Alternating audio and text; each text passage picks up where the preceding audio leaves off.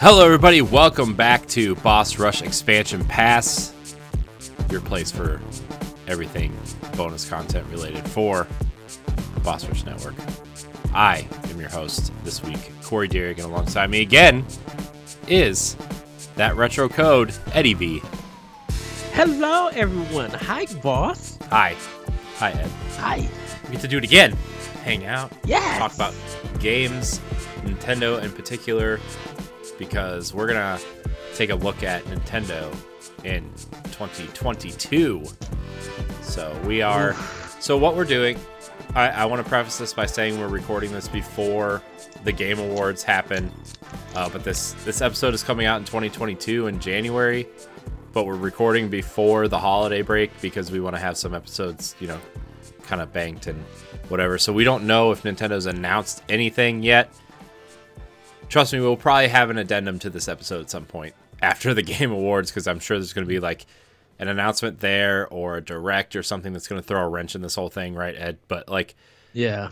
I want to talk about the games that are coming to Nintendo Switch in 2022. And we're going to use the infographic that Nintendo has provided for fans at this point, which includes Pokemon Legends Arc, uh, Arceus, Advanced Wars 1 and 2 Reboot Camp, Triangle Strategy, Bayonetta 3, Splatoon 3, Mario and Rabbids uh, Sparks of Hope, Kirby and the Forgotten Land, Monster Hunter Rise Sunbreak, Dying Light 2 Stay Human, Cloud version, and the sequel to The Legend of Zelda Breath of the Wild. Obviously, I think we're going to save Zelda for last because we always do. so, only a couple of these games have firm release dates. I think we're going to obviously get way more than this next year. But this is a pretty solid lineup, I think, first of all, for Switch in 2022. What do you think, Ed? Oh, super strong. Yeah, very good side uh side of the lineup. And woo, I just I don't even know where to begin. Definitely started the year off with Pokemon. Yeah. Yeah, especially the I think the Pokemon game, well, sort of the Pokemon game everybody's been waiting for, kind of like an open-ish world Pokemon. Uh, I know that there it's not really open world. I know it's kind of I would say it's kind of open but also a linear Pokemon game just kind of more open. Right, set in the I don't know what region it's set in. I'm so bad at Pokemon, but it looks cool. I think it looks like uh, the game that I will probably jump in on because this is kind of like a Pokemon game that I would want. Not that uh, Brilliant Pearl, Diamond, whatever the the remakes are that are out right now, but like I want a Breath of the Wild style Pokemon, and this is probably the closest we're ever going to get to that. Yes. Anyways, continue. Sorry, I didn't mean to cut you off. I just Oh no, we're, no. we're gonna no, go no. deep. We're gonna go deep on each one of these for sure. So, yeah, continue. No. Uh, so uh, just started with Pokemon for just January. I'm glad. I gotta say this. I'm kind of glad that Elden Ring did get delayed to February, so that Pokemon. Oh, it's could delayed. breathe. Isn't it delayed again? And didn't it get delayed again? Only, I don't think so. It got delayed to February because uh, uh, Something got something got delayed out of February. Oh, it was Saints Row. Never mind. Continue. Yeah. Uh, so, um, so that Pokemon, uh, Arce- Arc- Arceus, uh, the, the new Pokemon. It's I don't Pokemon know. Legends. Look, I, I was I gonna think I think Legends. I've heard it's I've heard it said Arceus and Arceus. Grammatically, the way it's spelled, it should be Arceus. But I also know it's a name of a Pokemon, I think, and people say it differently. You know, so I, I don't know. I think it's I think it's Arceus, but I've also heard people say Arceus. It doesn't matter. Pokemon Legends. I'm going with Pokemon Legends. yes.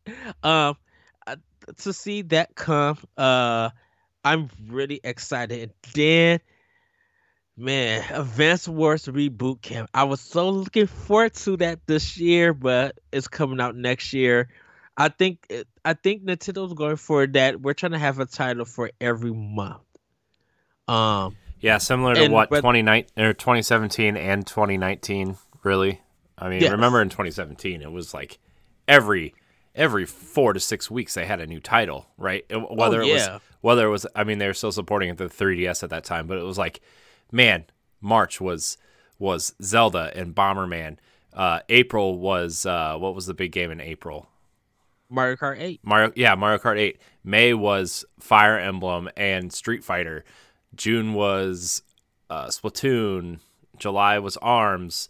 August was Mario plus Rabbids, Kingdom Battle. September was, you know, they, they just had something hit every single month, you know, all the way through the end of the year with Fire Emblem Warriors and Mario Odyssey in October. November, there was, what was in November that year? I really forget. And then December ended with Xenoblade 2, right? Like, I mean, 2017. Yes. You want to talk about a standout year for Nintendo? Jeez, mighty.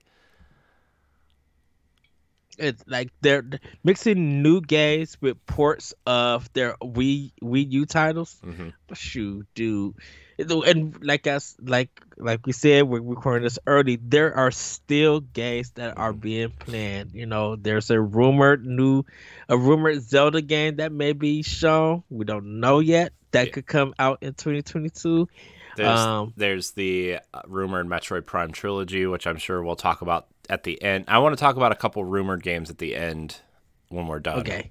Uh, Yeah. I feel like this is going to be a little bit longer than our last episode, which is great because it's 11 o'clock at night, and you know I'm you know I'm ready for bed, but it doesn't matter.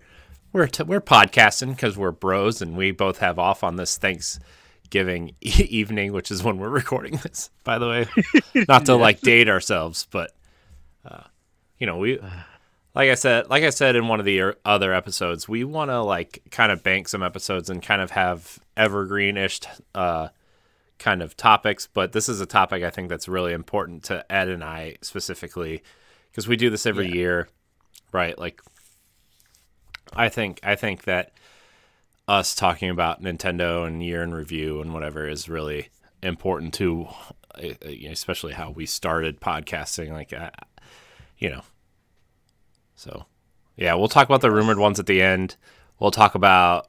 Uh, I think we're going to talk about the Breath of the Wild sequel at length a little bit. Uh, the only so out of this list that I mentioned, only two games have hard release dates. Pokemon Legends Arceus is coming out. Uh, hold on, I had the list up. It's coming out January 28th, so it's kind of first up. It might actually be out by the time you're listening to this. If you are on free feeds, by the way, expansion pass uh, you can get it two weeks early on Patreon, patreon.com slash Boss Rush Network. If you don't want it two weeks early, you can still listen to it free on services. Like I said in previous episodes, it's just a way to support us if you if you want to. You don't have to. It's just something that we're offering fans. So Yes. yes, so it might be out by the time you listen. If you're listening to this, uh, might already be out. And then Triangle Strategy is coming out on March fourth. Oh, that's gonna be a big game. Dude, that game looks awesome. I can't wait for that game. I'm so excited for Triangle Strategy. It's like the, it's almost like the Final Fantasy Tactics remake that we haven't gotten yet. You know what I mean? Like it's Yes. like I, the one of the only reasons why I owned a PSP was for War of the Lion, the War of the Lions remake. Ooh, yeah. That game was awesome, and like uh, the fact that that game, like the fact that that version is not on Switch yet, baffles me. Like the the last episode we did together by ourselves, it was like Square's kind of supported the Switch at their own pace and at a good pace, right? With a mix of remakes and unique titles that fit the platform, right? Which is great. Final Fantasy Tactics War of the Lions, where is that game? Talk about a game that deserves to be on the Switch, man. With the OLED screen and like the pic like the the kind of redone pixel graphics and like the widescreen support. Mm. Where's that game at? They have to do physical. You can't just do a digital copy. And, and no, it's Square Enix. They'll put it on, of course, on PlayStation. But I'm like, no. Everybody's gonna run and get that physical. I mean, that game's on iPad at this point. You know what I mean? Like, just give it to us. Yes, give us that goodness. Um, yeah. Uh, Going to man Kirby, I can't wait to play Kirby. I love the fact that they went into this 3D uh, style game, um, and I could just roam around the world and uh, you know have that Mario experience, but done in a Kirby style. Like I'm excited for that. Um, Bayonetta two. Bayonetta three. I meant. I'm sorry, everybody. Yeah. I had the that game, man. I really thought we was getting Astral Chain too. Mm-hmm. I mean, that's what it looked like. And by the way, a couple things that came out after that. It is the Astral Chain director directing this game, the combat director.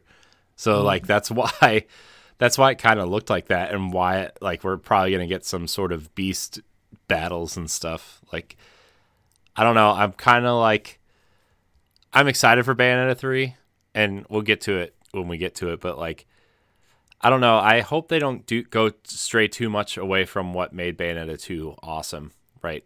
I, I yes. really hope they just stick to the basics for the most part. Like adding stuff is cool. Like I, if it's like a nice addition, then I don't care. But if they go too far in that direction, like I'm gonna be kind of like, man, I okay. I kind I kind of feel like they rewrote the story. Oh, I'm sure they. I mean, they, I'm sure they did. I'm sure. I'm sure they just. I mean, look, we kind of talked about it before. Platinum Games has a lot of projects on their plate, and this is probably just mm-hmm. one that they were like, we got to put this either on hold until we do it right, or you know, we just have a small team working on it until we have the team to work on it. You know. Yes. So, uh, but yeah, Switch is looking good for please arms two. Just just come. No, just nobody just wants arms, arms two. Ed. arms one was a nice experiment. We got Bootylicious. What's her name? That's everybody was thirsty for when it came out, but it's done. Ed, arms is over. I, just saying. uh, but uh, but yeah, I think Nintendo's going to be really strong um, definitely with Mario Rabbids 2 coming out. Um, and we probably still got some, we haven't even heard that much from third party. So we can see some games coming out from third party. Um, hey, we may get the Alan uh Alan Wake remaster, even though that might be cloud based. I thought we were talking about the games like, on the list, Ed. Oh, I'm sorry. Alan Wake remaster is not on the list. sorry. I'm just, I'm just. I know. I'm know, just messing with you. You know, how, you know how I just like to poke at you, Ed. That's that's your role here. that's that's your new role at Boss Rush. We just poke, poke, fun at you. Oh, that's what fine. did I do? You're my best friend. Uh, I do it out of love. You know that. Oh, uh, but yeah, uh, I'm gonna send it over to you, Corey. Because what did you think? I mean, I think I think this is a pretty strong start to the year, right? I think Splatoon three is going to be huge for Nintendo, especially with their partnership yes. with Panda, right? With the Smash stuff, I think Splatoon three will be the next game that follows in terms of family friendly tournaments, right? Like I think I think yes. that's clearly what's happening. I also think that whatever Pokemon game comes out next, like they're going to do Pokemon tournaments with them too. I think I think that that Panda uh, partnership was really smart for Nintendo. Uh, you know, just to get away from the stigma of Evo. You know, like, and, obviously PlayStation also or Sony also bought Evo for PlayStation, but also like Nintendo has always kind of kept their distance from Evo, even though Smash was a part of it, just because of the stigma and some of the things that were happening there that were unsavory, we'll say. And I think partnering with Panda where they can have control over but also have somebody that knows how to do events and set up events and stuff is is smart for them. Yeah. And I I know it's just Smash right now, but Splatoon 3 and whatever Pokemon game is next is sure surely to follow. Uh, but Pokemon Legends Arceus seems like it's going to be a winner. I am eager to try it. I think Advanced Wars 1 and 2 is something that I will try I'm not a big Advance Wars fan. Like I never really played it. I'm a huge Fire Emblem fan. Also, Wargroove didn't really do anything for me, and I know that that's basically like Advance Wars Light. So like, we'll see. That's like a game I'm gonna wait and see what Dan and LaRon kind of have to say because I know they're both kind of looking forward to that. Plus, like, uh, Metal Slug Tactics is coming out next year for Switch, and that game looks way better to me, for me at least, than yeah Advance Wars. But we'll see. We'll see if it's if it's good. Uh, Triangle Strategy is the game that I'm really looking forward to early in the year. That game looks awesome. Splatoon 3, obviously, going to be a huge hit. Ready to play that. My nephews will be all over that too, so we'll probably play together if they make it easy. Uh, Mario plus Rabbids Sparks of Hope is just going to be just, oh, mwah. can't wait. Cannot wait, dude, for that game. Uh, just looking at that trailer, like, man, just, I know. just how hype it was and how funny it is. Yeah. I know. Uh, Bayonetta 3, obviously, I'm going to play because Bayonetta is great. Kirby and the Forgotten Land, that 3D kind of style really got me excited in terms of a 3D platformer. Mhm. Monster Hunter Rise Sunbreak, I just, as of this recording, just got Monster Hunter Rise yesterday, and so far I'm having a pretty decent time with it. Uh, and then the sequel to Breath of the Wild is the game that is I'm looking forward to the most. I think that that game's going to do a lot for me in a lot of ways, uh, and I'm very, very, very excited to be distracted by that game. But when the time comes, so, uh, but yeah, let's kind of now that we've kind of given our initial thoughts, let's kind of roll through the titles individually. Pokemon Legends Arceus is a third person kind of exploratory Pokemon game where you're kind of catching Pokemon and bringing them back to your main city to kind of, I guess, battle and go do quests and everything. Like it's kind of uh, kind of reminds me a little bit of Dark Cloud, honestly. Like in terms of the setup where you're kind of have this main town, but you're doing quests outside the town or in dungeons and whatever. So I I am excited for this. I I I hope that it's the game that people want it to be, although I know it's probably not going to be. What are your What are your thoughts on Pokemon Legends Arceus, Ed? Oh, oh shoot! It- the the Growlithe that they showed. Oh my gosh, the- people were the- so upset. People were upset. Uh, not, People dude, were like, were "What is like, this?" People were like, "Not my Growlithe." So we might have seen two different things because when people seen that Growlithe, they were just like, "I will protect them." And dude, the fan art that came out of that direct was quick. Like people already were making plushies and everything of that Growlithe. I was just like, wow. Um, yeah, this one I'm definitely like, I've uh, I got to get my pre-order in, um, cause I do I want this so this game so bad. It looks so good. Now looking at it, and they're probably still working on it. You know, doing some finishing touches for it. Um, I hope it doesn't get delayed. If it if it gets delayed, I I don't know what to do.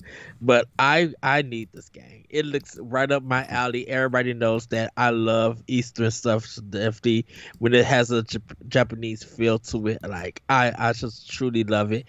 I can't wait to explore this world, catch Pokemon and everything. Uh, I don't know if, if I'm going to find some new grass types or anything because I am a grass type uh, fighter. But I'm excited for this man. I I think it's going to probably do two to three million just the first week uh, at the release. Um, but I'm excited for this game. What like what excites you the most about it? I like I mean besides the fact that it looked it looked like Breath of the Wild Pokemon initially. Like I mean that I I want to know what excites you about this cuz like f- Pokemon for me is like a it's a series I want to be into. I really do. Mhm. Like I but like there's so many of them now and like there's this whole end game thing now that people are training for and min maxing their parties and stuff that it's like it's Pokemon now if you are a lapsed player or just somebody who doesn't really have a lot of time is really intimidating to get into. Uh, but I think the thing for me is, uh, besides the grinding and catching like different Pokemon, I, like I mentioned, it's that Eastern feel, it's that Japanese feel. Anything that has that aesthetic and that atmosphere, I'm always drawn to. And so to see how certain Pokemon were before they became the ones that we know now, uh, the present Pokemon, it just excites me. Like I'm, I love JRPGs. That's one of my big things about Nintendo and like video games. Um, but just seeing this Japanese like style presentation of the game, because it draws to me. It speaks to me. Just like I want to explore this world. I want to find this new Pokemon. I want to be able to catch them. Uh, I wonder which Pokemon's gonna make me laugh. The cute animations and stuff. Like it just speaks to me in a sense. Okay. Yeah, I mean, don't get me wrong. I I I I'm just curious what people are excited for about this game. I, I am excited too. Like I, like I said, I think the open world kind of nature of it really is going to do a lot for the series. But at the end of the day, it's still Pokemon, you know, and what is it doing different that the other ones aren't at the end of the day, you know, besides that perspective change. Yeah. We'll probably find out when the game comes out uh, what new stuff they're doing. I mean, I I think their battle system and their mechanics is so familiarized that if people if they changed it, they people might get upset or something. I think it's just a standard and it just works. So changing it will probably make some people upset, you know. Mm-hmm. Um, but yeah, that's fine. Um, so the next game on our list. By the way, if you're excited for Pokemon, let us know. Tweet at us. Let us know in the comments of this video or this podcast. I want to know. I really want to know. And if it's out already by the time you're listening to this, tell us what you like about it because that's that's that's going to help kind of shape Pal Block that week, probably. I'm sure as well. Yeah. So let us know.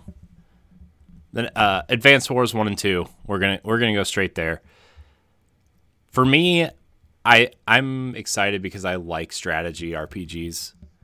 Although mm-hmm. I think Advance Wars is a little bit more strategy and less RPG. I don't really know a lot about Advance Wars. I didn't play it.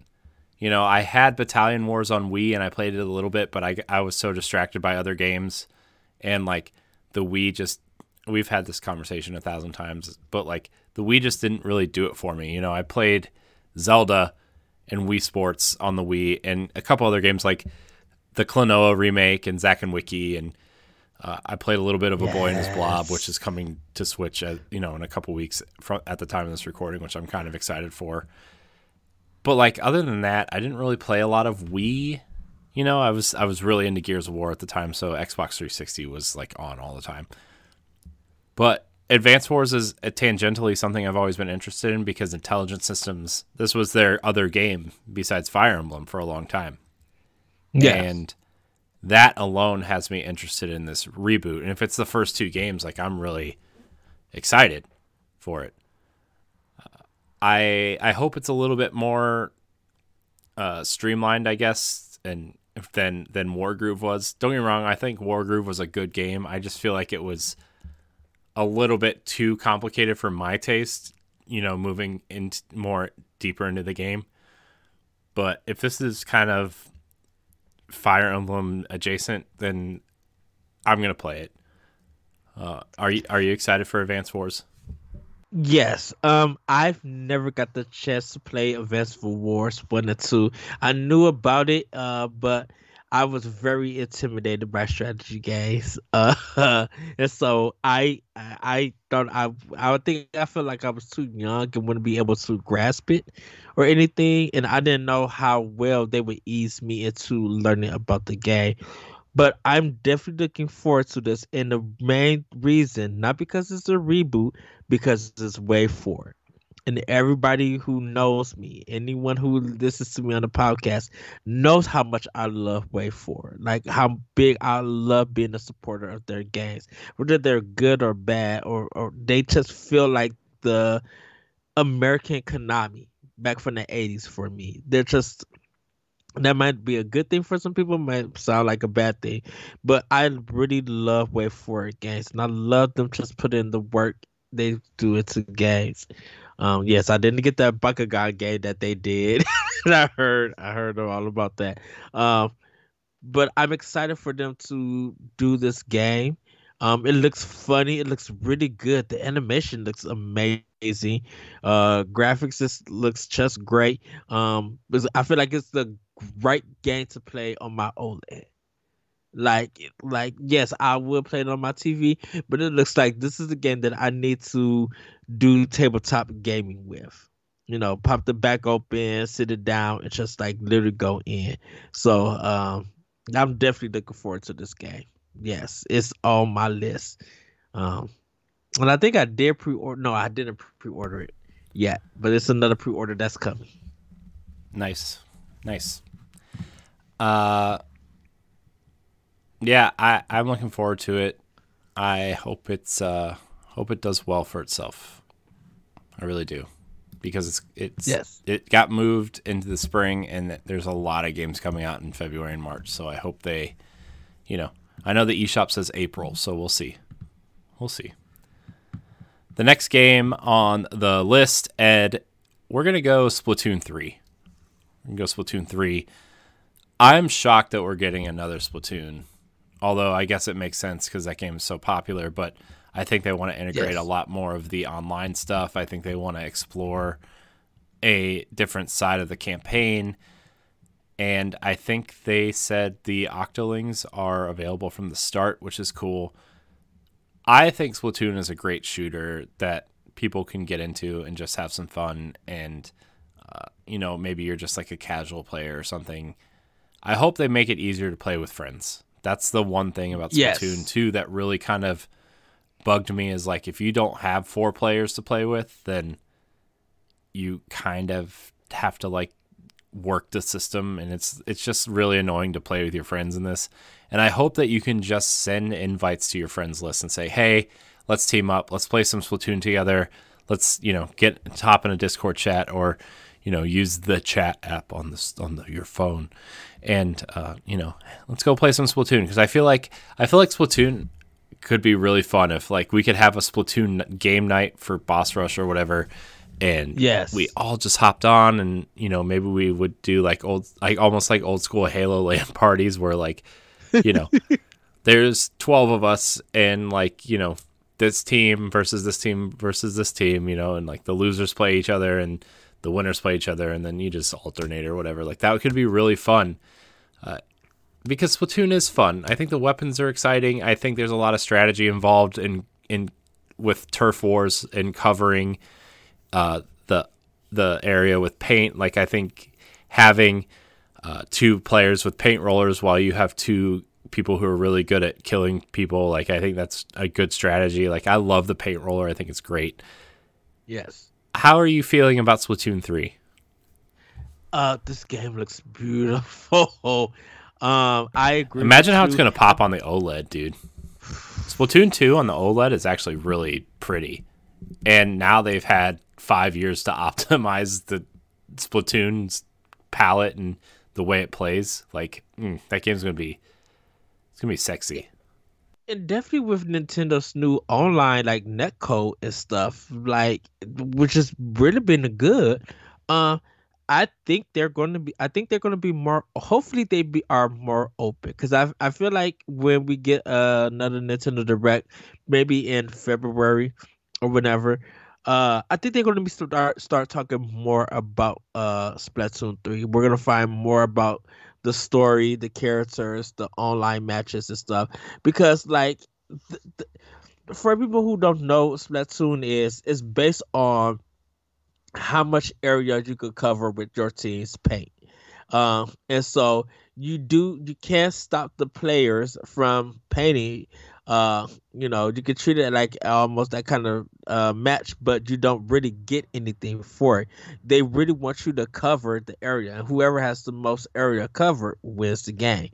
Um, and I think they they offer uh, a good variety of weapons and everything. So I would love to see, you know, maybe this be an esports game that Nintendo wants to do or or carry out. Uh, maybe they do offer uh where we can select like teams and have our own tournaments. Like I would love to do a Rush Network tournament of Splatoon. Uh and it you don't the game never makes you feel intimidated. It never makes you feel bad or anything. Always encourage you to just paint. Just do as much as you can because it is it really relies on a team. It doesn't rely on one player. So I'm yeah, this is another one that's a must buy for me. Yeah, it's uh, it's definitely uh, it's gonna be good. I think I think Splatoon three is gonna be a winner for sure. Oh, and, and hopefully, hopefully they bring like the hot dog versus hamburger. Oh, the Splatfest stuff. Oh yeah, dude, the Splatfest yes, is. I, I, feel like Splat. I feel like Splatfest is gonna be even bigger this time around, for sure. I love that. Yeah. I, I, dude, I would I would love for them to actually have where players could create their own Splatfest. Yeah.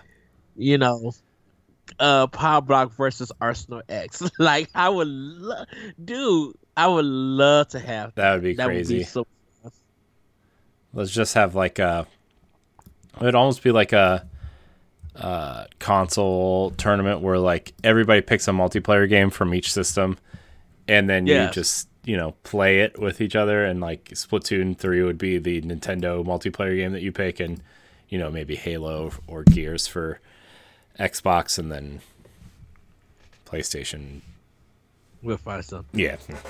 I don't know. Figure it out. Well, Crossroads can figure that out. Definitely something. uh, but I think uh, yeah, Splatoon 3 is going to be a winner. I think that's a smart decision for Nintendo to release a, th- a third one for sure. Uh, triangle strategy. Ed, are you excited for triangle strategy? Okay, so that's a no. I am. I, I I'm definitely gonna buy it. I think I got lost on the demo, and I think I need to replay the demo again for this. How'd you get lost? Isn't it just a strategy? I didn't play the demo. I should, but I didn't. I I think it's just. Uh, it, it great great voice acting, great setup of what they're gonna do. I think I just didn't get far in the demo to play enough to be like, what am I supposed to do? Like, do I place my players and then is it a team going back and forth? And so I think I need to replay. Like, it's already it's a must buy anyway. I'm I'm going to let everybody know I'm buying it. I'm going to get into the game. I am going to support this because, like you said, I love Octopath tra- uh, um, Octopath Traveler, and this look this game looks right up my alley. I love the style of game that Square Enix is doing. Uh, I think I just need to sit down, play the demo, get a better idea, so that when the game comes out, I it's it's my it's my game on the go. It's something that I feel like I won't play a lot on TV. It feels like this is going to be something that I play on the go a lot when I'm at work, when I'm probably out at a park, you know, from my walk or stuff, just you know, taking time for myself and everything. This feels like that kind of game to me. So I am I am buying it. I think I just need to re- dedicate more time to the uh demo to get a better understanding on how things work. Hmm. Okay. I I mean I'm excited because it's a strategy RPG, obviously, and it looks gorgeous. I should probably download the demo while we're talking. Let's do that. I'm gonna do that right now. You can't see. You can't see. You don't know. I think I'm gonna read. I think I'm gonna. I'm gonna download the demo on my OLED. Yeah, because I really want to play it on there. Yeah, I'm going to right now. Uh, I think I think it's really cool this HD 2D thing that they're doing with uh, you know, with starting with Octopath and then with this and the Dragon Quest 3 remake. I think that's a really awesome engine that they can utilize to their advantage, especially on a console as, you know, on a handheld console like Switch, you know. I mean, don't get me wrong, Octopath looked great on on Xbox through Game Pass, but like it's still it's still a I it, it just feels like an engine that should be in a handheld. You know what I mean? Like it just it's just a really interesting thing that they are doing with that engine and uh, I mean remember when we were watching the watch along like during the Nerds Gone Rogue watch along all those years Yeah. ago for the Switch reveal, and that was one of the games they showed, and it was like, wow, that's really what they're doing, and like it just it popped. Like that was such a unique thing, and the fact that we only have, you know, at this point, one game with that art style coming up on two and three, like that's cool. It keeps that engine unique. It's not like every small team at Square Enix is using it for something, right? It's not like we're getting a new game in this engine every three to six months, and it it hasn't worn out its welcome. And I think that Triangle Strategy is really going to benefit from that. Yes. Plus, the fact that it basically looks like a new Final Fantasy Tactics when we don't have one is like, you know, it's awesome. It's awesome. Good, good for them. Uh, do you have anything else to say about Triangle Strategy? Besides the fact No, that I'm I just- downloading the demo right now. I, I just can't wait to buy it and play it. Yeah, it's gonna be it's gonna be good. I think. I think it's gonna be a good one. It's one of those good ones, as they say. Yes. All right, Ed. Kirby and the Forgotten Land. Do you have anything to say about Kirby and the Forgotten Land?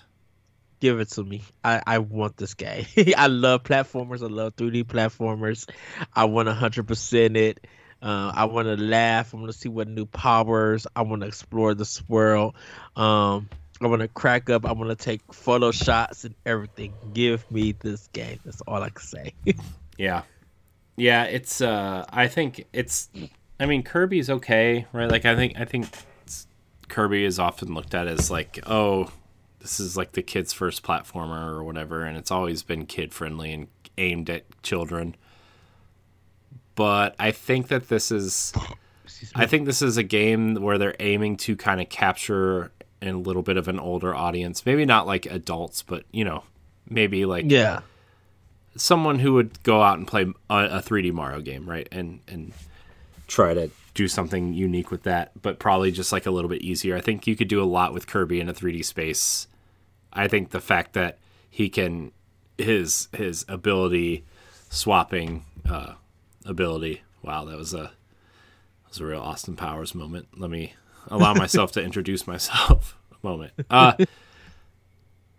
I think that you can do some really unique things with that, and it's it's going to be almost be like Mario throwing his hat on one of you know on something and taking it over, but in a cool in a like more Mario esque way, I guess, where you're still controlling Yeah. Kirby with it. You know, like I I liked Mario Odyssey. I don't think it was the best game, the best Mario game by a long shot. I think I missed the Mario 64 esque style where you swap your hat and you get like the wings or the metal suit or you know stuff like that. But I think you can do something really unique with Kirby in that in that way, and I think the 3D space really opens that up. And it's like a a post post apocalyptic Kirby game, which is really funny to think about. So Yeah. So that's that's cool. All right, Ed, we're getting into the the heavy hitters here. I think. uh, we'll start with Monster Hunter Rise Sunbreak. I know we're not exactly the Monster Hunter people here, and I know if Ed and LaRon listen to this expansion pass, they're gonna probably roll their eyes so hard that their eyes kind of fall out the back of their heads. But it's okay. We're gonna try. We're gonna do our best. Sunbreak is the paid DLC for Monster Hunter Rise. It's going to add new monsters. It's going to add new weapons, I think, and new abilities and stuff. I think Monster Hunter Rise was a huge success for Switch. Yes. I think uh, them playing around with some of the abilities that were different from Monster Hunter World while transferring that Monster Hunter World style game to a portable console really benefited people and really allowed more people to try it out, including people like me. Although I think I think from what I've played of Rise, I still think I prefer stories just because I am more familiar with that type, that genre of game. Mm-hmm. But also, Monster Hunter has always been a game that I've been super compelled to try and play. It's almost like I think it's almost like the way that people are compelled to play Dark Souls in a, in a sense, where like Yes. You know it it's really intimidating until you get in there and learn what the game actually is and then like you just have that itch and that hunger to keep going you know uh, I mean, to me, like Dark Souls, after I actually got in and played it, it's actually not really that difficult, especially if you know how to like, I don't know, read patterns of enemies and be patient. you know what I mean? Like, yeah, it's difficult, but not in a way that can't be overcome. You know, I just think, I think, not to be on a side tangent or anything, not that we do that a lot. Uh, but I think Dark Souls is challenging to most players of this generation because this generation is impatient.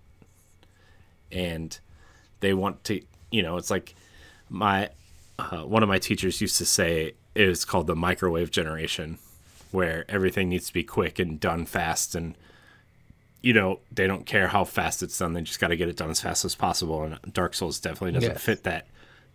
And in a way i think monster hunter kind of fits that same premise where you have to be patient and learn patterns and learn how the monsters react to certain things and see what weapons work better against certain monsters and which abilities and which you know things. I i, I hope i'm saying good things there laron and jacob i can feel i can feel you guys glaring at me but it's okay Well, well, and mostly with, with Monster Hunters, it's it's all about preparation. You Mhm. know, prepare yourself, like right making sure that you got your status ailments and um, what element of well, your weapon may be. Um, making sure you're at the right level. Whether you're gonna play with friends or by yourself, um, like learning the patterns, and uh, sometimes you may have to grind on that uh, one monster to get that next weapon that you need for uh, future battles and stuff.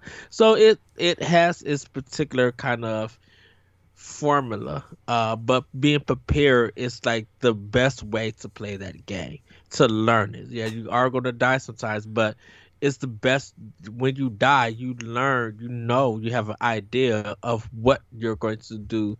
What you're going to get from that monster, so you just got to go in and do it. Uh, definitely for me, I I I love the way that the cover looks. I don't know what monsters we have. Uh, I don't know what za- I don't know what zany monsters I'm going to fight or weapons stuff. Um, but you know, I would love to continue to fight uh as Sonic the Hedgehog against these monsters and stuff like that. Uh, I'm excited for this uh new DLC. Um, I cannot wait to uh hop in and play around with Laron or Jacob or Dan or with you, Corey, or anyone who wants to jump in and have fun. Um, like I'm excited for this DLC, and I'm really hoping that it's only twenty dollars. I have a feeling that the price point is going to be like, you know, here's twenty dollars. This is what you're going to get. I feel like for I feel like it's gonna be like thirty or forty though. I I mean I think Ice World was or Iceborne, Iceborne yeah, was forty. forty. So I mean, but it also added a huge significant chunk to that game, and actually, you know what I mean. Like, mm-hmm. so I if it I wouldn't mind like a forty dollar expansion for games if they just like added a significant amount of content. You know, I don't I don't mind DLC being expensive as long as you're getting something unique and something that builds upon what already exists. Uh, in Yeah. a significant way. I should add. Yeah. And they'll probably and they'll probably do a collection pack like a bundle Mhm. later on down the line. Yeah. So So Monster Hunter Rise Sunbreak coming sometime in the spring, I think they said. So look out for that. Mario plus Rabbids Sparks of Hope, Ed. Can't wait. I'm a little concerned about the open world worldy type thing instead of like I mean the first one you kind of followed a path and like you kind of went into the battlefield and fought the enemies and then you moved on to the next battlefield and on like this real linear path.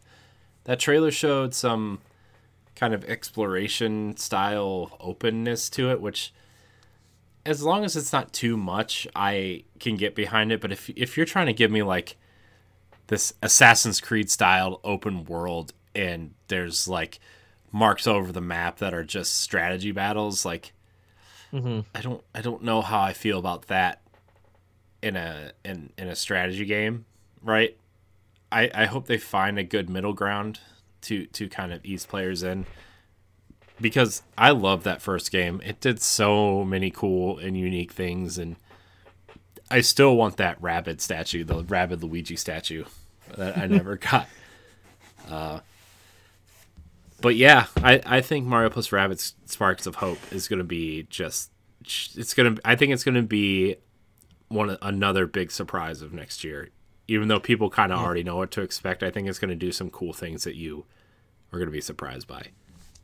Yeah, I think they they wanted to break away from the XCOM comparison.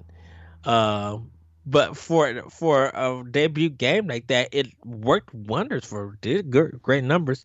Um, as the as for the open endedness, like within the battles and everything, I was kind of wondering that. I'm just like, how does this work? You know and i guess when i finally get the game and i play it i think it's going to teach us like this is how things work and stuff. Because they did a great job teaching you on how to play the first one. So um i can't wait to see how they teach it teach how to play the second one. Um I, i'm i'm intrigued i'm interested i'm gonna buy it but uh, like the open world the open world part i need to see more of on how that works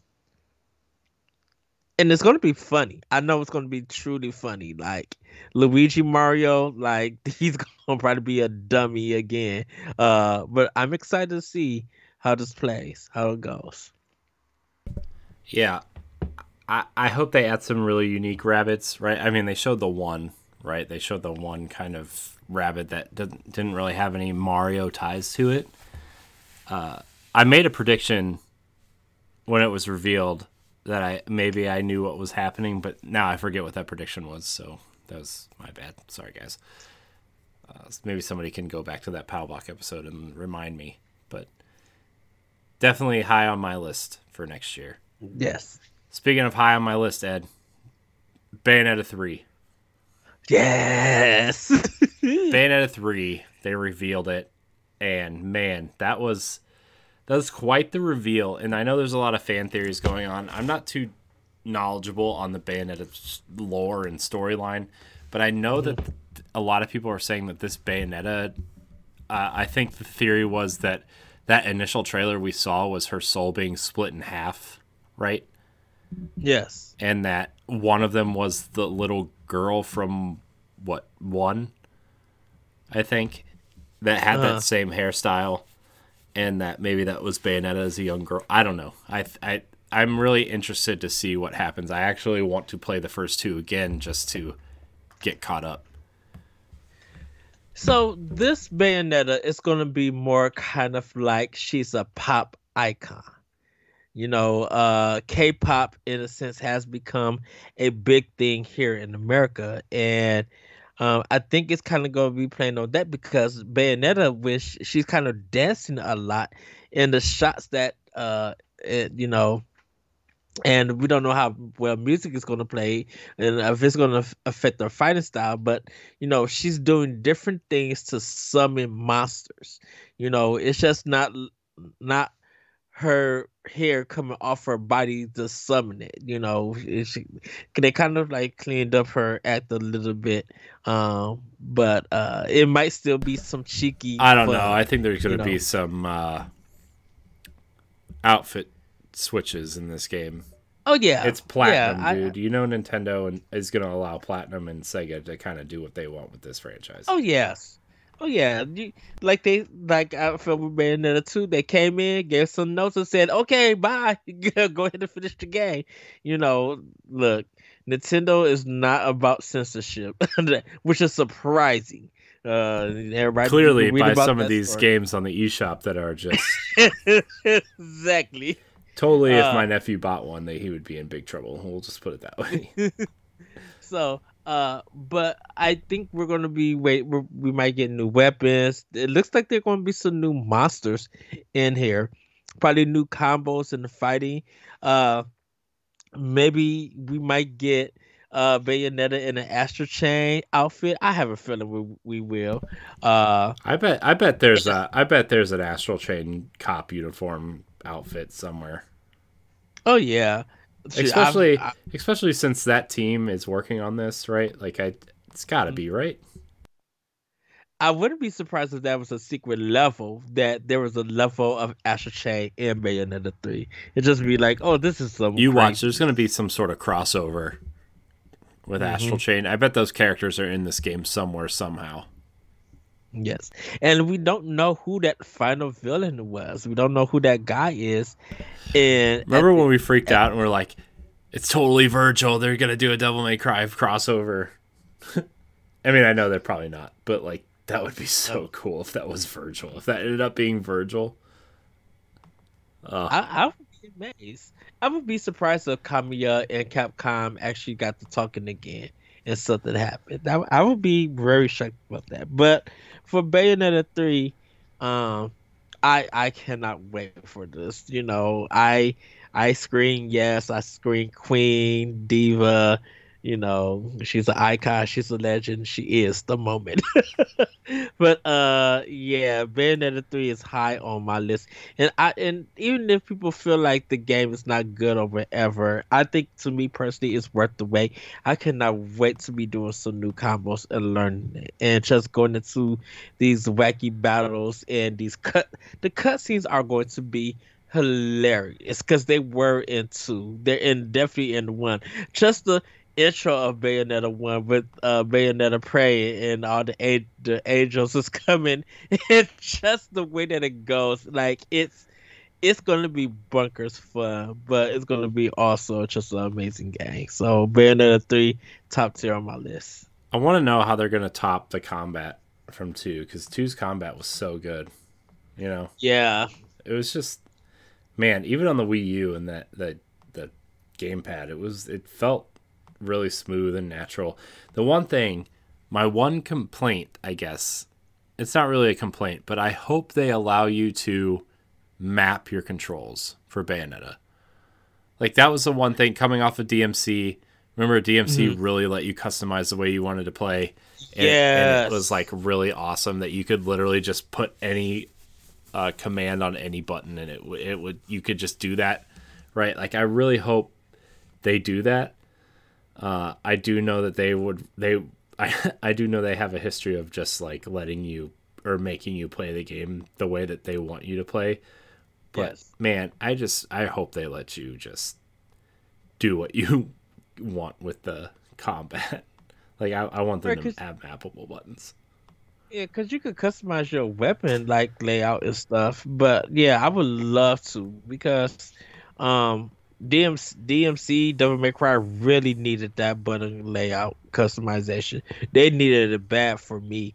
And I was I would love to see that happen with Bayonetta 3. Yeah, I mean that the control scheme wasn't terrible for DMC, but like it was nice that they let you change it because it really helped me do a lot more in that game than I was really probably capable of. Yes. Uh, so, anyways, Bayonetta 3, very, very, very excited, Ed. Yes. Do you have anything to say about Dying Light 2 Stay Human, the cloud version? um I'm probably gonna buy it on another platform. hmm That, that's probably uh, the right choice, based off what I played of Guardians of the Galaxy on the Switch. I need to try I need to try Guardians. Oh. the thing is, is like the cloud version, you get to play a little bit for free, and Mhm. uh, I was like, yeah, that's enough. Okay. No, and that's not a swipe against Dying Light 2 No, it's for a it's Switch or anything. it's just like the cloud stuff is not the way that you're going to want to play these games and i think that i think that you know playing it natively which i mean we got the first one natively right like the first dying light Yeah. which i think is if you're going to play in uh, that game like I, maybe the switch is the way to play that but like the cloud version like i mean we talked about it with kingdom hearts a lot like th- that defeats the entire purpose of what the Switch is. And like, if you're gonna play the cloud version, you might as well just play it on another platform if you own it. You know, Yeah. Man. Anyways, sorry, didn't mean to get on that rant again, but I, I know it's an easier way to make sure that the quality is all mismatching the other systems, but I'm fine if Dying Light Two was like designed and played like the regular Dying Light, cause it, and it's still good. That's all that matters to me. Yeah, but I mean, yeah, I don't know. I don't have much to say about Dying Light. I didn't really play the first one because I don't do spooky games. To be honest, I have it on I have it on PlayStation and Xbox, and I think I'm gonna run. I'm gonna go do that game, so I could be ready for Dying Light Two. Um, because it they from what people said, it's a pretty good game, so I'm really giving it give it a try. Yeah, I've, I mean, I've heard it's amazing. I just don't do scary games. I just don't do spooky games. I'm just not. I'm not that guy. If you want to yes. hear about spooky games, you can talk to Stoy and Jesse and LaRon. yes. so, the the level of spooky that you do is Luigi's Mansion. I mean, yeah, that's the perfect level of spooky for me. Cause it's so funny.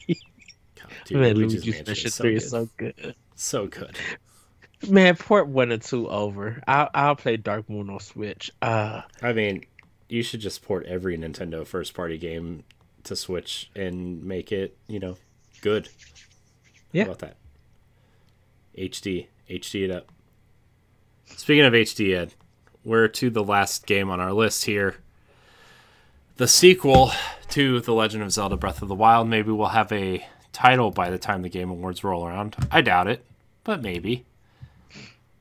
How do you feel about the sequel? Clearly, Skyward Sword inspired.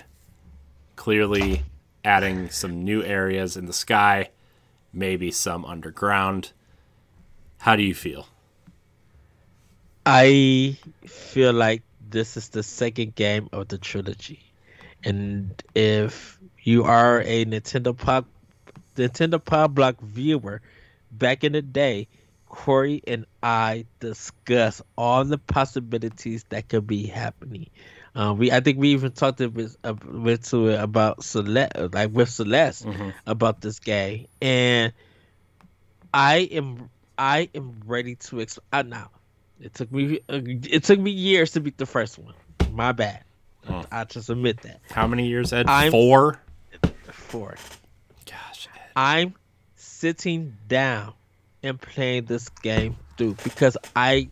It's not, it's, and it's not because I'm hosting Nintendo Pop Block or anything, but I'm going to be like Corey. Did you get to this part? David, uh, Lulu, Celeste, like I'm going to be trying to talk to the boss rush team and then talk to other people like where are you at in this game? Can we talk about these things? Can we talk about this story?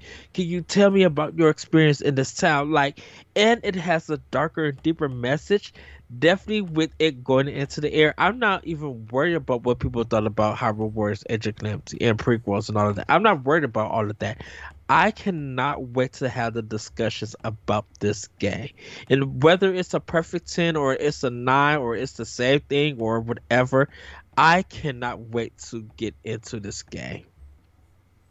Because I feel like it's going it's I feel like there's so much story to this that the open world is there but if you really want to go and get the story, you go out and find the story. Mm-hmm. Um, I mean, that's how the first one was too, right? Like, I mean, you gotta like you would hit certain memories based on story beats and like mm-hmm. as you progress, but also there was probably like probably at least half of them were things you had to go find in the world, and that was impressive. And then once you pieced it all together, you got a really cool ending which was even better, right? So yeah, yeah, and I hope the weapon de- degradation, if it stays, it stays. If it goes, it goes. I, I hope that they actually, I actually hope that they give you a weapon that doesn't break and that doesn't take time to, like, heal or or whatever. I hope yeah. hopefully you just get a weapon that you can always use. I feel like if you pick well, up a enemy's weapon, that should be the ones that you break. But if you buy at a store or you craft one, it should be able to stay as stay with you as long as it can. Well, my my theory with this is that I think they're going to add a, a layer of crafting to this game where mm-hmm. you can there are like here's here's my here's my thought, and I've been thinking about this a lot, Ed. So I know a lot, I know one of the things people really want back are real Zelda dungeons, right?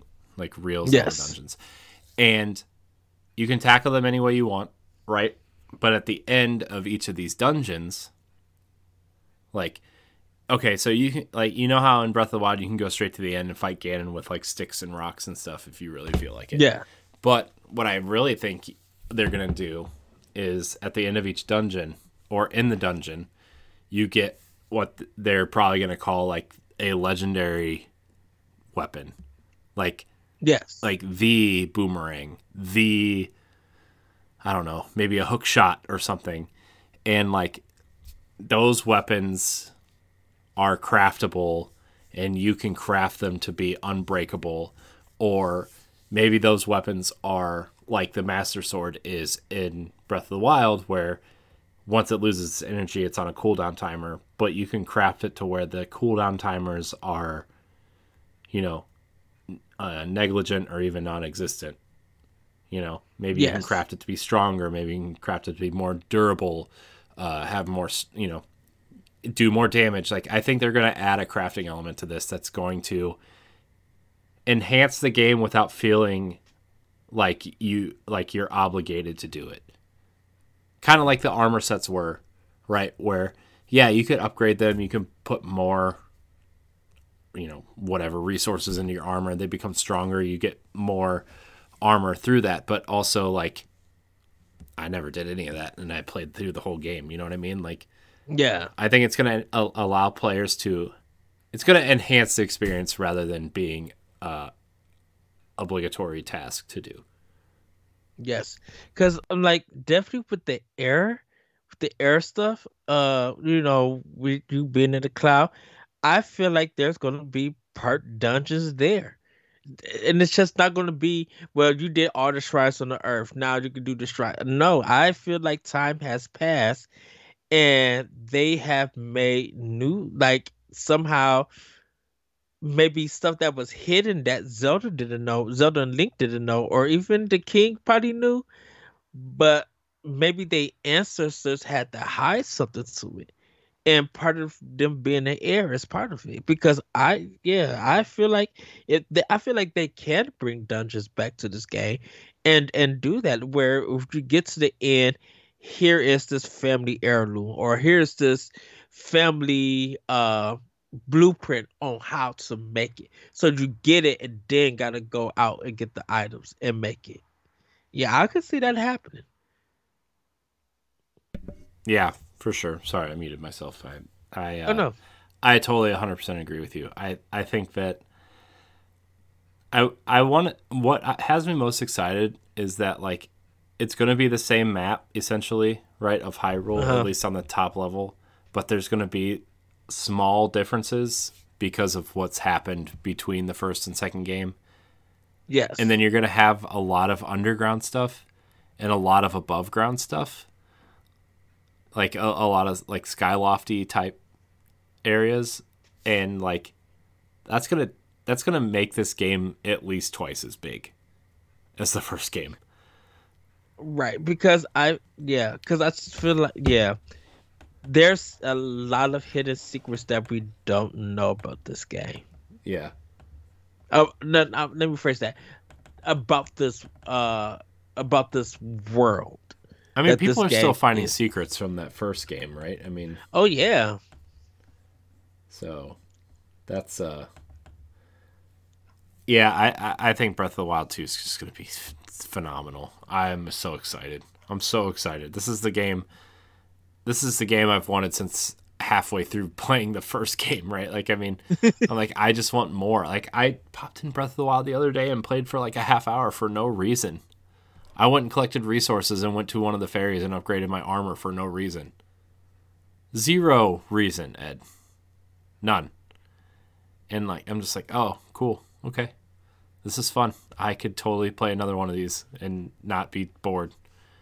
To like I'm still thinking about replaying this game. And I'm like, I have hundreds upon hundreds of games that I have never finished in my lifetime. and I want to go back and play this game that I spent over 200 hours in. Yeah, and Like I have. Breath, the Breath of the Wild reveal uh, like of Link sitting on the horse looking up at Death Mountain, right? Like at that very, very, very first reveal where he's running from the Guardian, right? And he flips Yes. off the horse, right? I have that image of him sitting on the horse with the rocks and the wavy grass in the in the little village, right? Like it's my background because that game, like it just that game was so good. It reminds me of such a happy time in my life. Like I had just I had just gotten married like a couple months before that. Like, you know, Nintendo was putting out a new console. I Yeah. was uh, uh, just it was just a great time of my life. You know, I was it's, uh, you know starting a new. What's that? The year I started a new job. I think that was the year I started my new job at that point, and like, I just did it. This game just reminds me of so many positive things going on in my life at that point, and I I, mean, want that I've- like anything to like rekindle that feel like not that I'm not happy now, right? But like anything to like kind of rekindle like is some of that nostalgia is like oh my gosh, I just want it so bad. and I, and I feel like with this one being straight built up for Switch, Yeah, not just port order, porter order. I think they, I think they now understand how the Switch is. They understand like you know, okay, now we could build this up. Definitely Xenoblade team. I mean, Right. Monolith Soft team. You guys helped us. Come together with us. Now let's really build. We know what to do. We got the assets. We could probably make them better. Mhm. Now let's create this world because, like the the uh, go- uh not goblins, um, the Gokins, yeah, the Bokugis, or I can never say it. I need to learn all of these names. Them writing on that big uh, stone monster from Mhm. like the first game, like, Mhm. like wait a minute, what the heck is this? And then I'm just like, hold on, wait, what about the ya uh, the Yiga clan? Mhm. Like, what are they doing in this game? Mhm.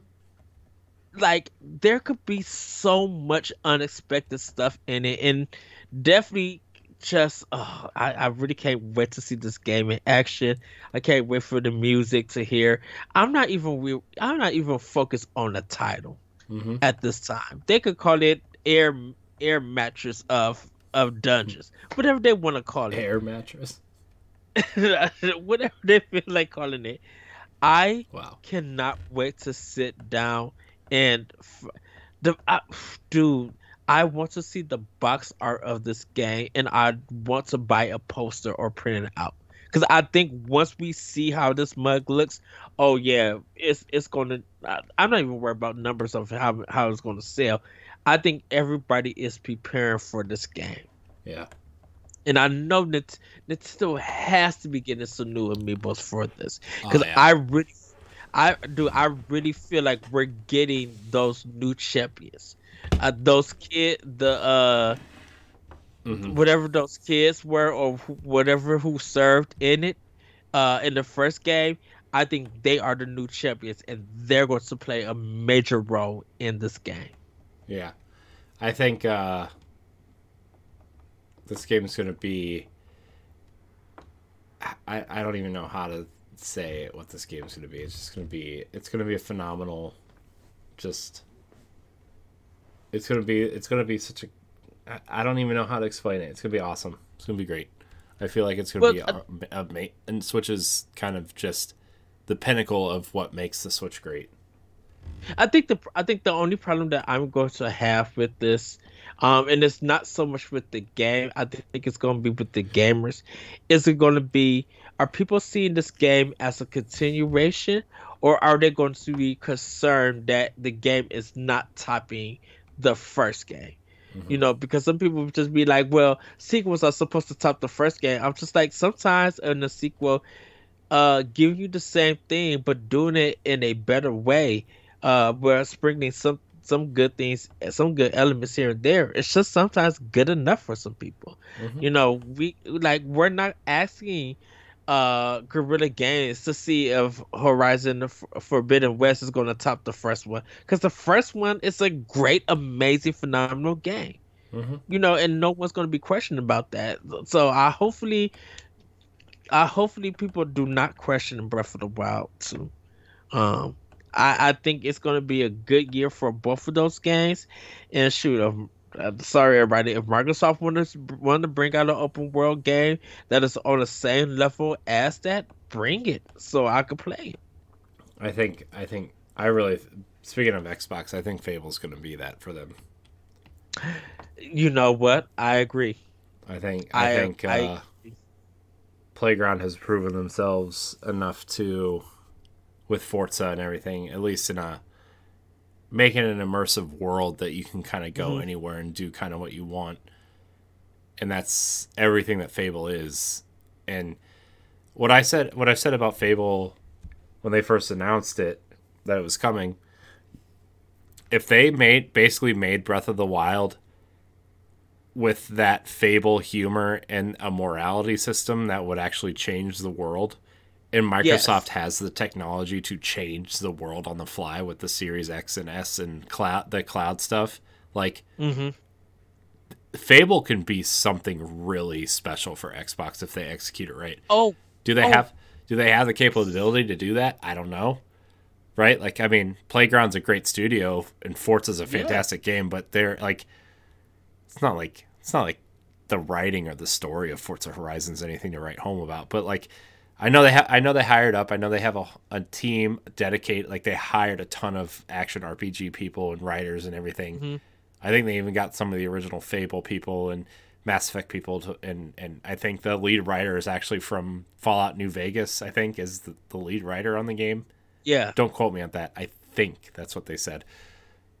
So I don't know. I think they have something really unique there that they could do if they execute. And yeah, because I, man, looking at that way, yes, th- mm-hmm. this what makes me more excited about Fable. Because the problem that I have, I have with the original Fable on Xbox is that it was it was a little bit frame some frame rate problems here and mm-hmm. there and it had some bugs and for some people they couldn't finish the game like yeah. me but now looking at it that way, because I love Playground, and I think and I think they are more experienced.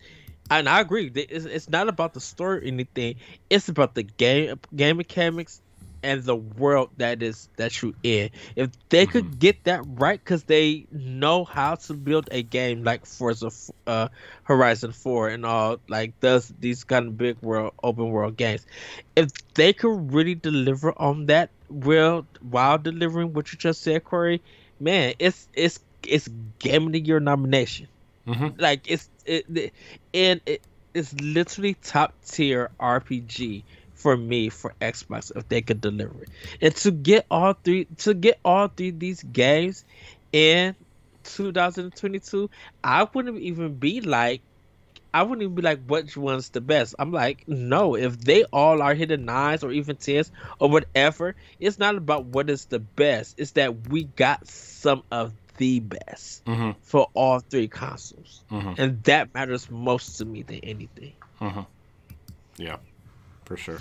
So I'm excited for Breath of the Wild too. I think it's going to be something really unique and special for Switch. Uh, so we're gonna. Sorry, I thought I was gonna sneeze. I it was like one of those like, oh my god, it's coming. Yeah, but then it doesn't. you know. Uh, also, I have like this really weird stuffy nose right now, and I don't understand why. But anyways, we're gonna I'm gonna hit on a couple rumored games coming and a couple extra games that maybe we want to hit on. I know that one of the games I'm I'm really excited for that's been confirmed for next year is uh, Emu's Ninja Turtles uh, brawler. Same, yes, which is gonna be it. awesome. Please let us have online play. yeah. Uh, hold on. Yeah. Let me look. Let me look up. I had a list and I accidentally closed the window. Uh. Uh, do we want to talk about Metroid Prime real quick? Um, yeah, we could jump into Metroid Prime real quick. I think the success of Metroid Dread is going to lead into a Metroid Prime collection. If we don't get it before we get four or anything, or even a trailer four, I think people will seek out a way to play it. Mm-hmm. Metroid Prime. So, and if that game is still available to buy, um, I think some people will buy because it was it on the eShop for Wii U for people to buy. I, I don't I don't know. Hmm. But I think people will find a way to go and and and play. And everybody do not spend a hundred, two hundred dollars trying to acquire acquire the game from eBay and scalpers and stuff. No, just see if you can find that somebody's garage sale that their mom or daddy is selling it and they don't know what it is, and get it that way mm-hmm. and and play it. If not, just look for two and three and play that uh if you can, and then just or just watch a video of the games and get caught up and stuff. Yeah. Uh, man, I can't find this list I had open, and it was kind of interesting to see.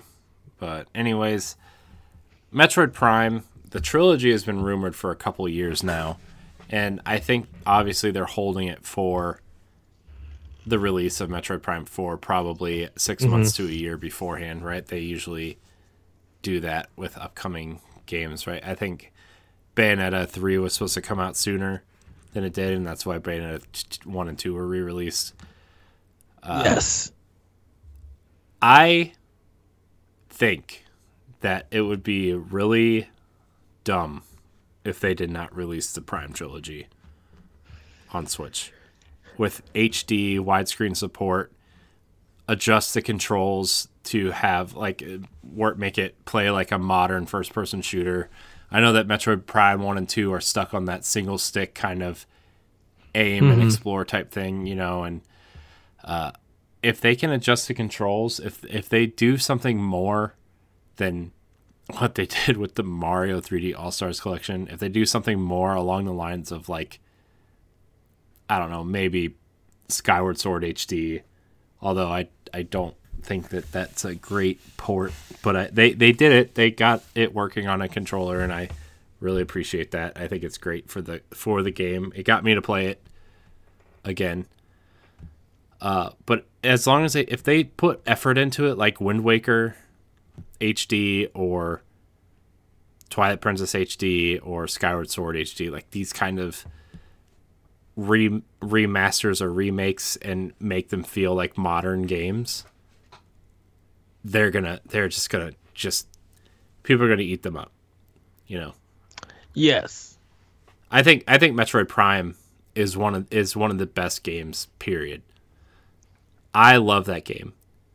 I did oh, play so it good. what a couple years ago. I think I played it on a when I was just kind of recording and streaming some GameCube games, trying to figure out how all this stuff worked. It's a little dated. That single stick really throws me off, and I think that's why like I think that's why Resident Evil 4 also throws me off when I try to go back and play that game.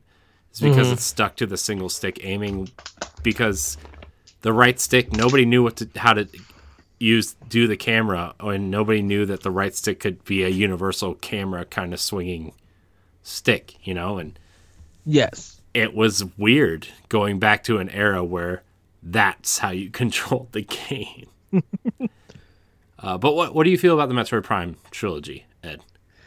I uh, man, I can I love Metroid Prime. Um I it was a game that I played the demo some goody with and when I got done with the demo, walked to the counter and paid my fifty dollars to buy the whole game. I told the I told the cashier, no, even I'm not even putting the five of five dollars. I'm buying the whole game. She was just like, oh really? I'm like, yeah, I'm gonna play it in full. Um, and ever since I played that game, it is great. Um, to like echoes and corruption, man, they are so good. They're challenging but they are so good and they're unique in their own way. So to play this now on Switch, definitely with uh I think Nintendo probably now knows or the developers now know how to use the uh, camera angle and everything uh, to uh, make the game work. Uh, definitely with the people at Retro that they got now from mm-hmm. Call of Duty, Battlefield, and I wanna I wanna uh, piggyback off that real quick, Ed. Oh, go ahead. Go ahead. So yeah, I I think the art style holds up enough to where you don't have to do a lot of work to the graphics except for upresing the graphics, right? Yeah. And make it widescreen. I think widescreen would do a lot for this game as well. Oh, please yeah. make it widescreen. which which that work's already done in the Wii version, right? 1 and 2 are uh-huh. widescreen. Uh-huh. So that work's already done. You upres it. I think it's stylized enough to where it would look fantastic on the Switch in HD, right? I mean, you see the the uh, Dolphin emulator, the way that it's been emulated on that, right? And it just looks gorgeous. Uh, but one thing that the Switch hasn't utilized since kind of the very beginning is the HD Rumble. What if you're in the scanning mode and when you're looking around a room to scan stuff and you po- like the rumble gets thicker and thicker as you get closer to the items you're supposed to scan. Oh, dude, yes. You know? Yes. I think that would be a really cool feature. Kind of like the uh remember in Ocarina of Time if you had the if you had the rumble pack in right and and uh, Uh-huh. stuff that you were looking for that it rumbled the closer and closer you got to it. yes. I think that would be a really cool feature for Metroid. Because it gives you an indication that, hey, you're close to something big. Bam. Execute. Go search. Yeah. Yes. Yeah. Yes. And like obviously when you're moving around the world like you can use the rumble and whatever that's that's fine but like man if you could just use that HD rumble for effect on scanning stuff or you know during exploration like maybe I don't know use it in a unique way but like the scanning stuff would be awesome. Uh, yeah. Yeah. I, I can't say no more. you can wrap it up. yes. Because I, man, I- when I, just something simple as that. Yes, because I think it would get more people to play with the Joy-Con because it's going to feel different playing with the Pro controller and Yeah. stuff.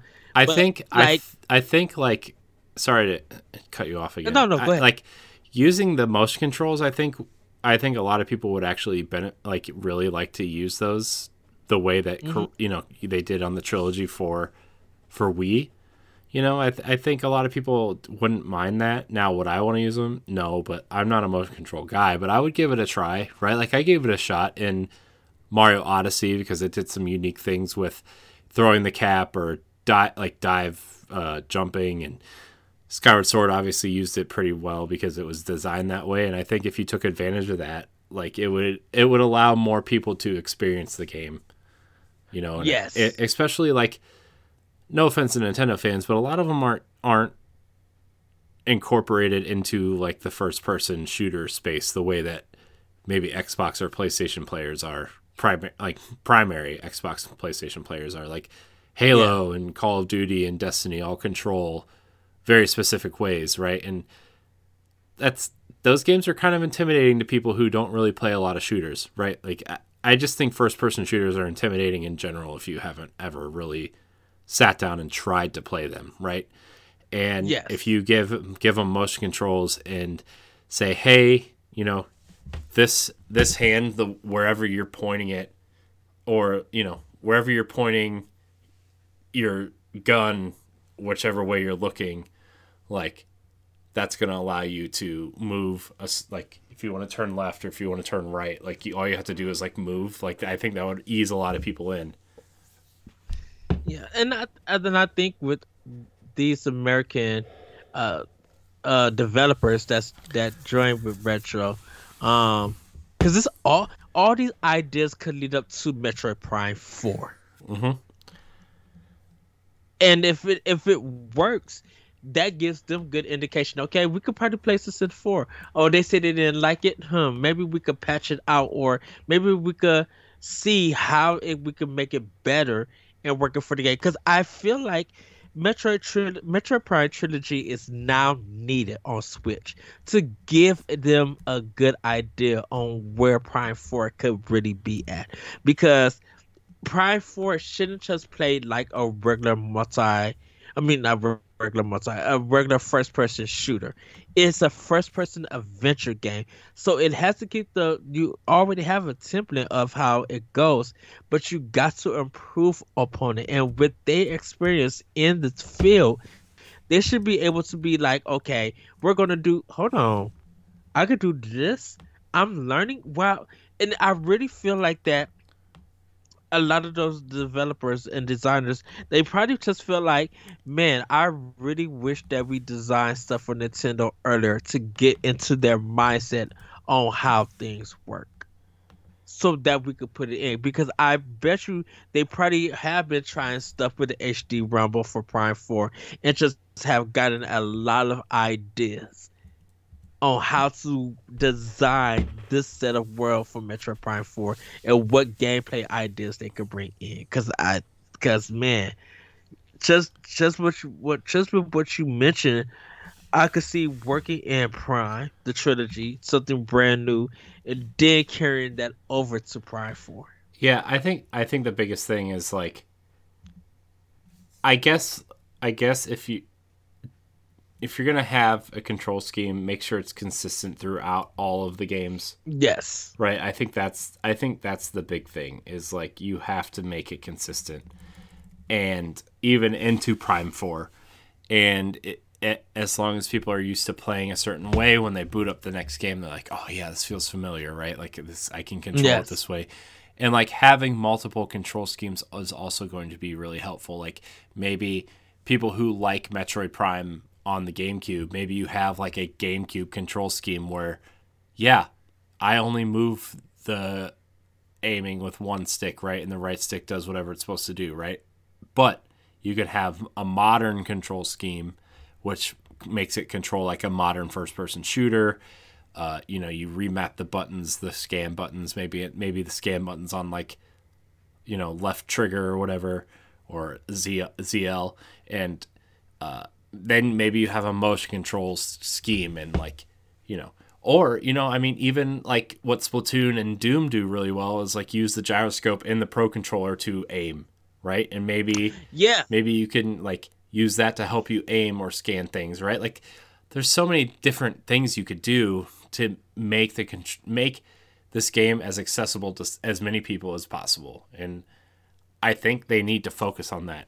They really do because the game's already great but yeah. a lot of people get turned off by controls, right? They, uh, so many yes. people get turned off by different control schemes that, uh, and, and especially that, if they're used, think... like, say say a Call of Duty player has a Switch, right? And they play they play yes. the occasional game on Switch. Oh, Switch is getting an, a first person shooter, right? Like in Metroid, like Metroid Dread, I heard was really good. I played a little bit of it. It was it was really good. Now you're turning into a first person shooter. I'm talking from a perspective of people that didn't play it on GameCube, right? Uh, yes. And they go in and they can't. And like, for me, this is what I did in Halo. Like the first thing I did in Halo was customize my control scheme to play like Destiny. That was literally the first thing I did before I even played a single match because like the control scheme was so drastically different from Destiny. It turned me off from playing the game. Like I was mm-hmm. like, I don't want to play this because like I'm gonna I'm gonna get so confused on which game I like, because like once you fall into that natural rhythm of playing the game that you always play, I've played thousands of hours of Destiny at this point in the last eight years, right? Like my the my muscle memory is stuck to that control scheme, so I'm gonna want yeah. every first person shooter from here on out that I'm gonna play to at least be set up the way that Destiny is. So yes. like if I'm gonna go into Metroid Prime, I'm gonna want it to play like Destiny. And if it doesn't play like Destiny or Halo, if I can't get my control scheme like that, it's going to turn me off. Now, granted, I'll still I'll suck it up and play through it, but a lot of people aren't going to do that. And I think, and I think that's why. I think that was the thing about Prime when it first came out because it was kind of the it was a different way of playing something in first person. Um because it wasn't a level based game it was everything was continuous. Everything was uh when you got your power you switched up um the directional pad you weren't picking up ammo. Uh the only i mean only well you were picking up missile missiles from defeated enemies and and energy. But that is a staple of a metroid game it's just now in 3d mm-hmm. uh, and i and i think that with with the way and it's good that you mentioned destiny and you playing a lot a lot of hours because when you do adjust to a game and that, that it controls it just feels right it's hard playing other games within that genre mm-hmm. with their own control design. I mean, You know, I mean, like- it's it's it's just like once you find your game, like it's not like going into a JRPG and learning the battle system and you know having a menu based Yeah. system is like okay, well, yeah, it's still a menu based system. This menu might be different or look different from the last RPG I played, but it's still a menu based system and I can figure it out, right? Like that's kind of like a passive thing, whereas like in a shooter, you want to be as responsive as possible. And like, Met- if I remember correctly, Metroid Prime Two was extremely difficult. And like, if you're gonna jump into that game, and you know, switching back and forth between your shooter of choice and this, like, you're gonna get you're gonna get really peeved, and you're gonna turn it off, and you're gonna delete it from your system or trade it back into GameStop or whatever. And like, Yeah. that's not a good look either. So they got to be really careful with how they approach Metroid Prime, and uh, whether it's the first game, which is now the rumor, right, is like, oh well, the first game's done. They might just release the first game, and then do the other two later when they have time or after they're done with Metroid Prime Four. Yeah, and and I think Nintendo is uh equipped now to uh allow retro whoever's going to do the port to like really be able to play it like a first person shooter while while Mhm. still having that open openness to it to make it Yeah. a adventure game i'm like it, it was the control screen the control uh scheme uh, back when it came out in the in the 2000s for Metroid Prime, that is very different. Because it, it, like I said, it's good that you mentioned it because uh, Destiny, because I kind of felt that way with Titanfall 2.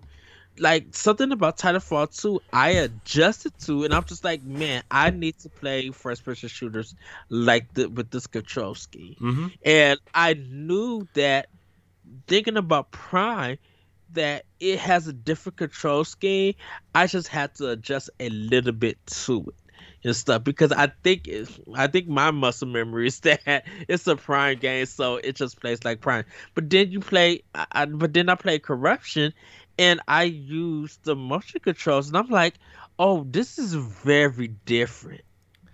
Yeah, This but work- but I think well. I I think with that though, like you go into the motion controls knowing that this controller is totally different, right? Whereas like yes, the pro Yes. the pro controller on the Switch or even like the the dock for the Joy Cons, right? Like yes, the that controller is essentially an Xbox One controller or an or a PlayStation 4 or 5 controller, right? In terms of Yeah. how it feels and what it looks like. It's not like the Wii remote and the nunchuck or the Joy-Con separated. You know, like it, or, the, it's or, or it- even the game controller. Yeah, yeah, that controller uh, that that motion is totally different than what you're going to feel in a, in a de- decent controller and your muscle memory will be different, right? yes. So, Because because the Pro controller is now, like you said, designed like an Xbox One or PlayStation 4 controller, and because Destiny has kind of set the standard, or whatever f- first-person shooter shooter that people play a lot and they're uh, accustomed to,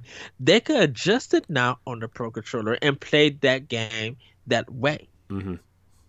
Yeah, you know, Uh, is there is there anything else you want to talk about Metroid Prime uh, trilogy before we? I, I- mean, I, I- mean, we could do a whole episode on Metroid Prime.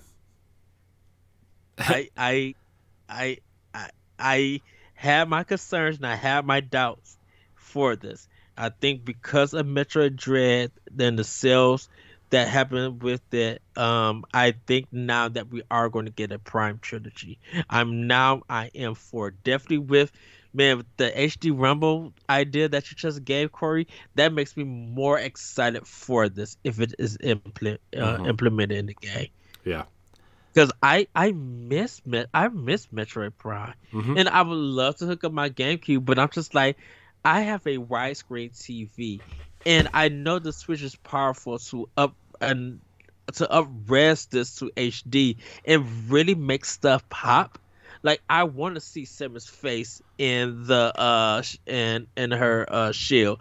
I mean, or her her helmet. I want to see how the rain really looks and stuff because yeah, they did they worked with what they had, but now time has advanced, and I really think they could go in and just like beautify, remodel this game and make it look crazy beautiful to make you be like, this was a 2000 whatever game, 2005 or four game. It may be in 2002 whenever it came out, and it just be like, wow, this looks, still looks good. Mm-hmm. Yeah. Well, I I'm excited for a potential HD Metroid Prime, uh, whether it's the first game or the entire trilogy. Of course, I would prefer the entire trilogy, but I mean, yes. I I my only concern is the control scheme, but if they can figure that out and fix it, then I'll be, you know, I'll play it anyway. It's not that big a deal. It's just you know, it could be just some people. Are there any other rumored games, Ed, that you want to talk about or have thought about or anything? Um, at this point in time, not really. Um, there's nothing. Like I said, we don't know much from third party mm-hmm. that they're going to deliver to us. Um, Nintendo probably got some other games still up their sleeve that we don't know.